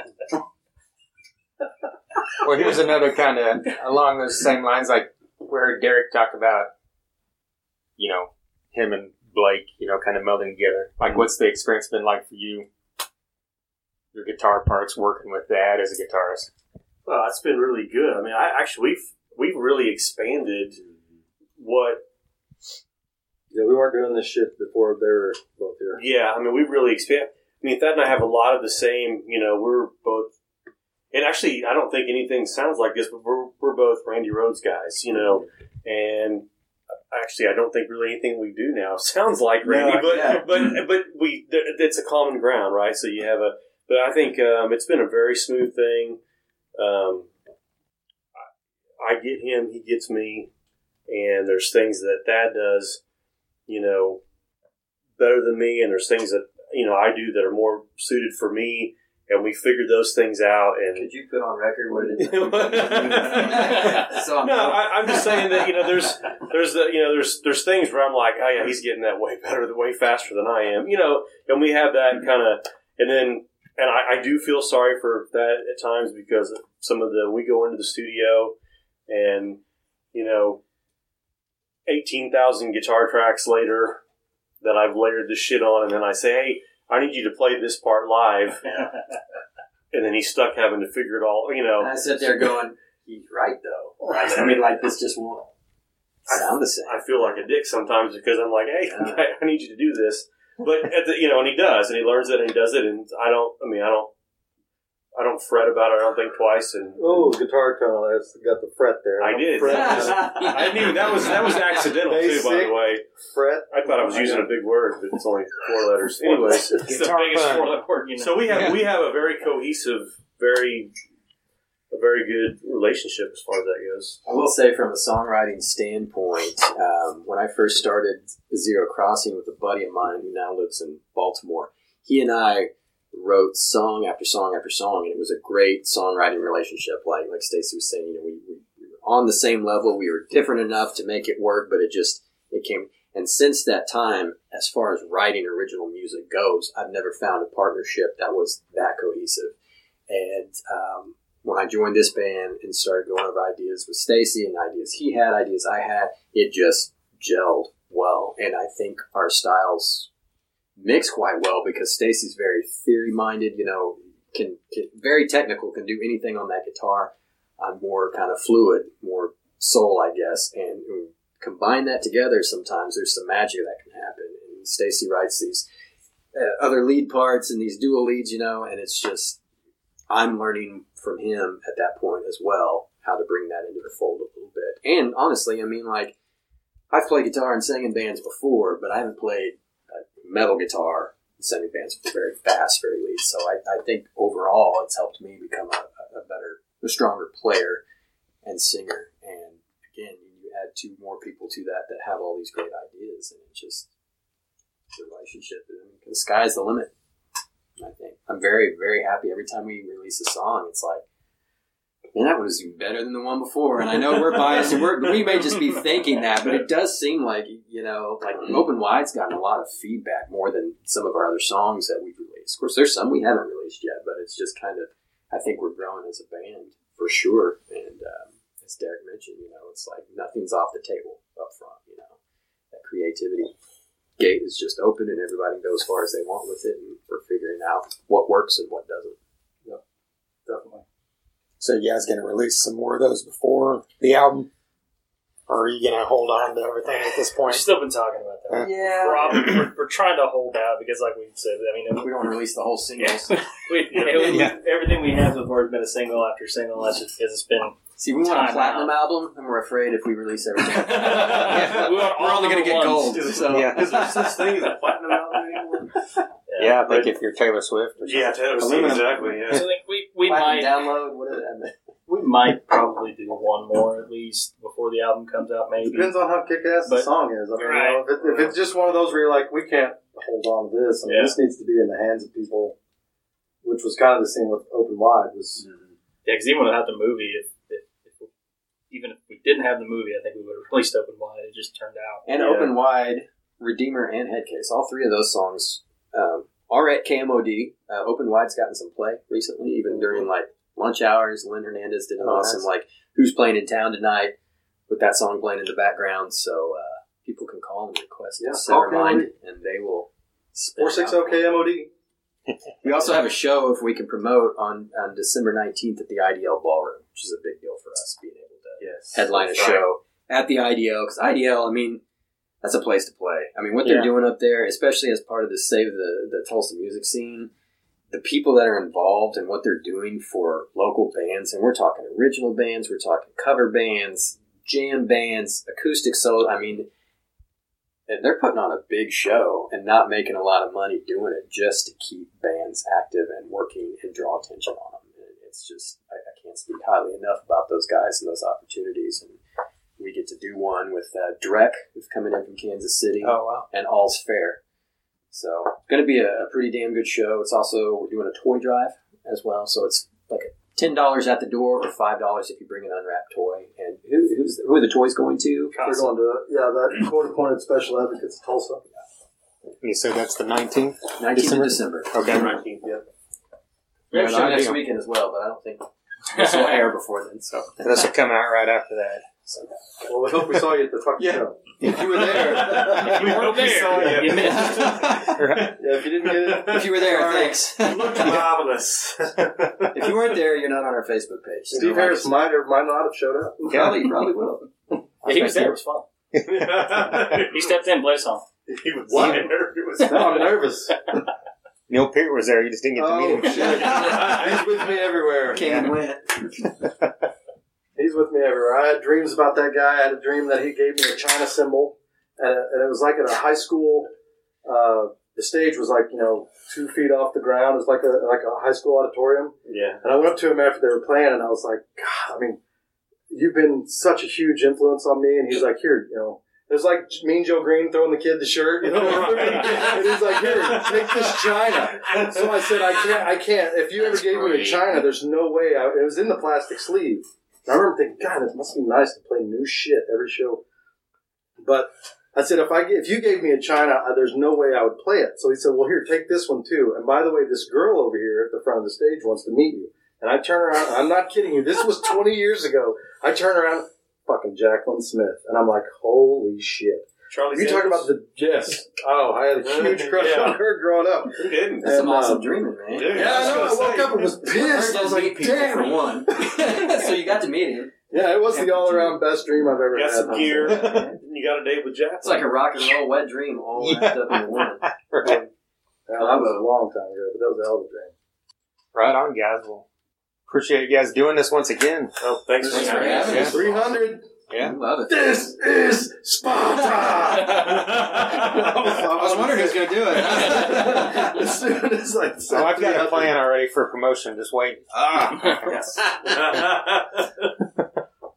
Well, thanks for coming, man. Yep, thank We you appreciate it. guys. Appreciate I it. forgot to mention the video. We're, we're working on a video Oh, okay. for Open Wide, like a Yeah, no, my full-on lyric video. video. We have a lyric video available, which this guy put together and made. Looks great. Um, but we're looking at doing a full production video. Possibly two. One for uh, Redeemer, kind of focusing on more of a live feel, and then um, Open Wide, kind of more of a horror themed Is that going to have like song. movie clips in it or no? You don't know yet. Well, Still working on still that. working Okay. on those. But yeah. my, the lyric video does have some of the movie clips. Yeah, the trailer for the film is actually incorporated into the lyric video, which is up right. on YouTube. And it does have a little warning label on there, so kids are. It's it's got some gruesome. I had a lot of fun with it. stuff. Derek and I really picked some weird shit. it looks really good. I, I got blown away when they Bunch of showed it low to end me. shit over here, motherfuckers. Did they did they give you any idea on like a release date on the, the movie yet? October of next year is kind of. It was supposed to be October this year that he got stalled in production just as long as we did. Right. And then he's a special effects artist by day as well for, for other films. So when everything resumed, that came first, and so you know, they're still working hard on. it. But you can find Normal Terror all over Facebook. Um, in fact, Sam just won an award for a film he starred in, which he also stars in this one as well. He plays a maniac in a film called The Butcher, and so he's he's he's getting up there. His name's getting around. So I'm excited to be a part of it. Oh yeah. Sweet guys. Well, once again, we appreciate it.